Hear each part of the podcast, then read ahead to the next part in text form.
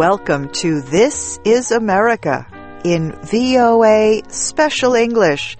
I'm Faith Lapidus. And I'm Steve Ember.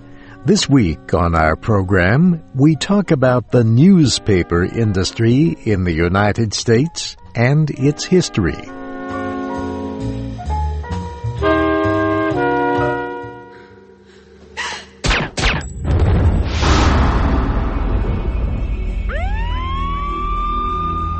Coffee's free for friends of the press. I heard a young woman was murdered.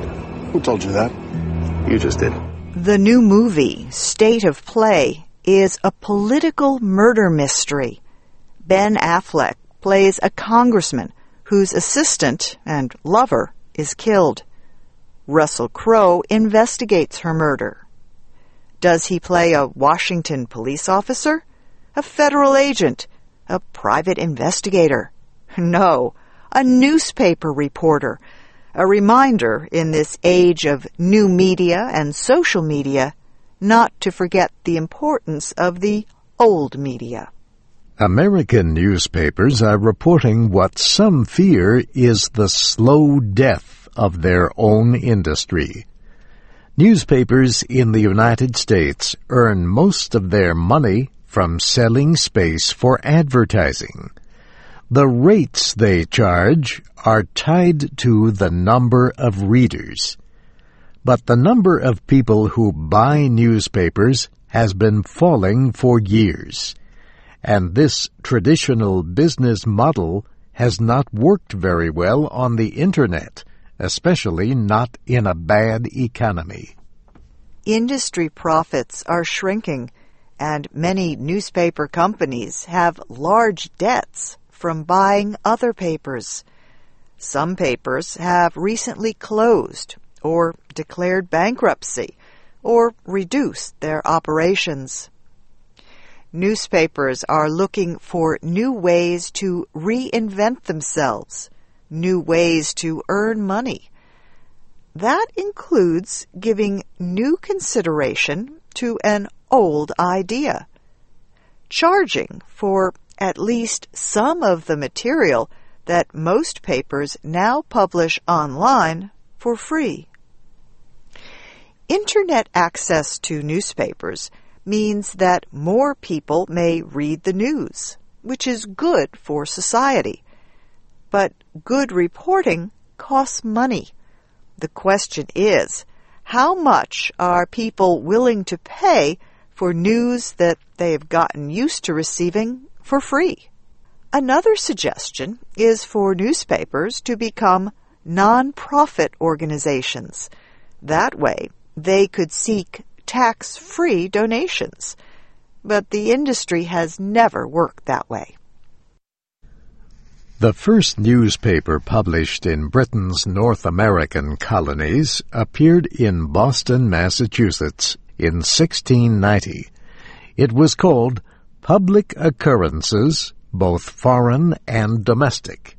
It began with this news. The Christianized Indians in some parts of Plymouth have newly appointed a day of thanksgiving to God for his mercy in supplying their extreme and pinching necessities under their late want of corn, and for his giving them now a prospect of a very comfortable harvest. Their example may be worth mentioning. Public occurrences appeared only once. The National Humanities Center in North Carolina explains on its website that the newspaper was banned for three reasons. One was the failure of its editor, Benjamin Harris, to get permission to publish. Another reason was his criticism of the abuse of several French prisoners captured by Indian allies of the English. And the third reason was the publishing of rumors about the moral behavior of the French royal family. Newspapers that came later reprinted information from papers in Europe so as not to offend colonial officials.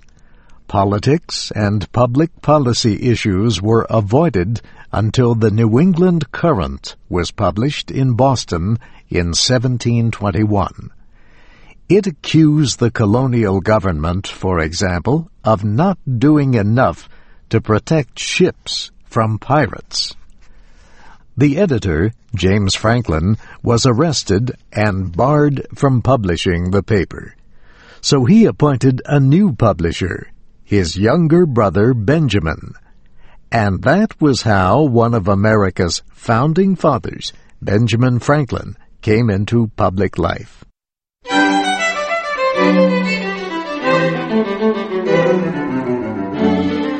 Freedom of the press is guaranteed by the First Amendment to the Constitution. Historians say a trial in the colony of New York in 1735 went a long way toward establishing this freedom. The trial involved John Peter Zenger, publisher of the New York Weekly Journal.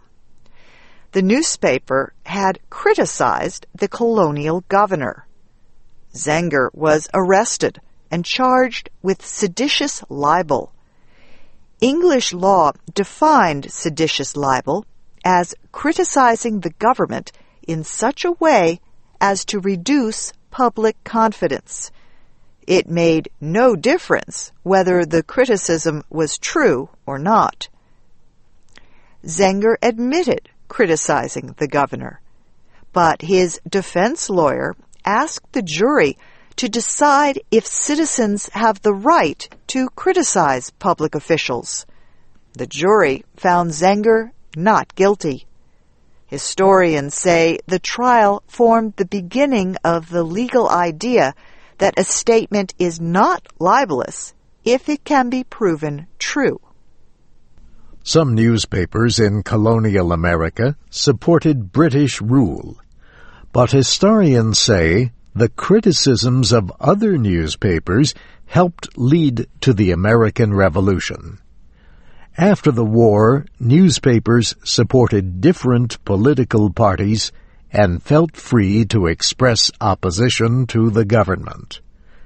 Yet the government of the new nation did not always accept freedom of the press. The Sedition Act of 1798 made it a crime to criticize the government with the aim to damage it in the eyes of the public. Three years later, Thomas Jefferson became president he permitted the act to end. Jefferson spoke about the importance of a free press. He said, Were it left to me to decide whether we should have a government without newspapers or newspapers without a government, I should not hesitate a moment to prefer the latter.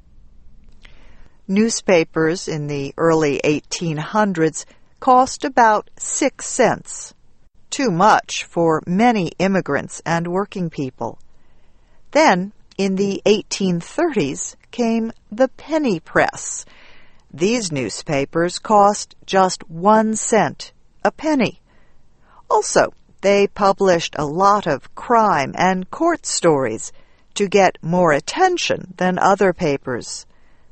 The penny press cost so little because businesses paid to advertise in the newspapers. The idea spread. The Newspaper Association of America says advertising sales today provide about 80% of the money for newspapers. Advertising sales dropped 16% last year, and the group expects another 10% drop this year.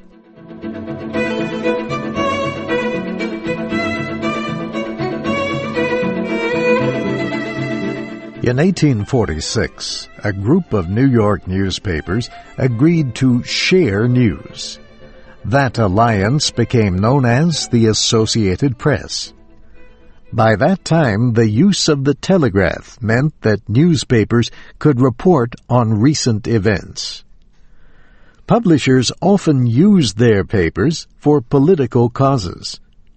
Anti-slavery activist William Lloyd Garrison started a paper in 1831 with the purpose of ending slavery.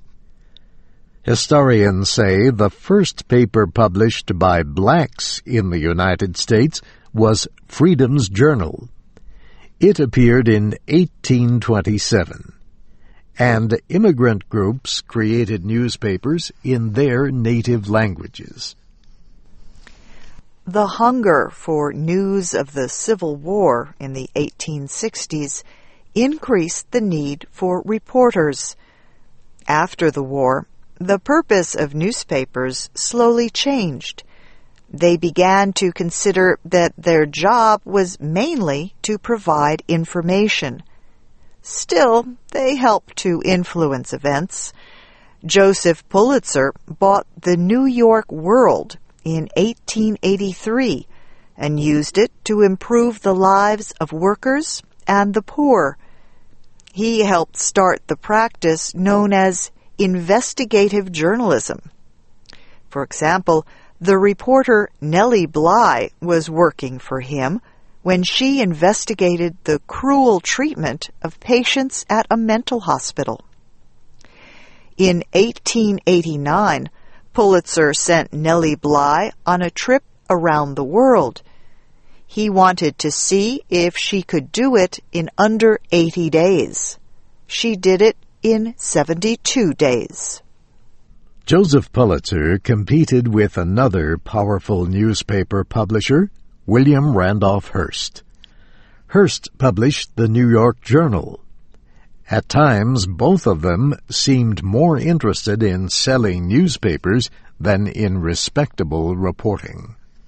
No history of journalism is complete without discussing the work of two young reporters from the Washington Post. They wrote a series of stories after a break-in at Democratic Party offices in the Watergate office building in 1972. Bob Woodward and Carl Bernstein discovered wrongdoing that led President Richard Nixon to resign. Robert Redford played Bob Woodward, and Dustin Hoffman was Carl Bernstein in the movie based on their book All the President's Men.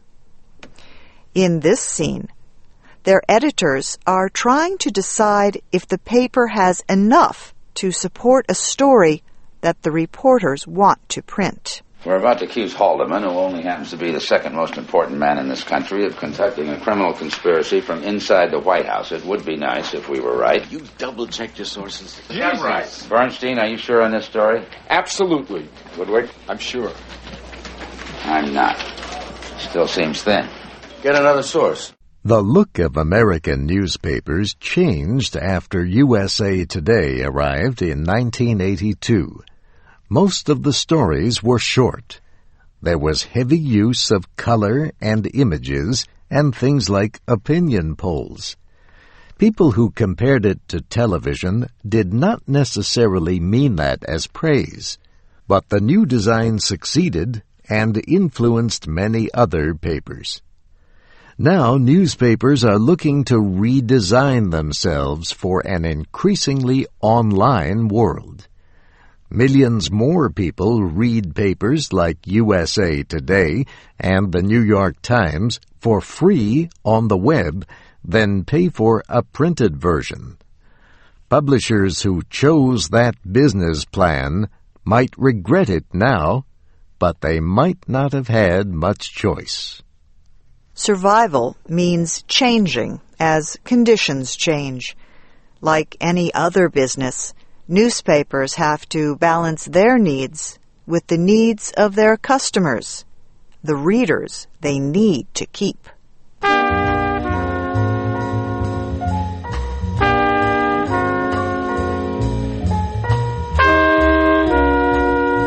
Our program was written by Nancy Steinbach and produced by Katie Weaver. I'm Steve Ember. And I'm Faith Lapidus. Join us again next week for This is America in VOA Special English.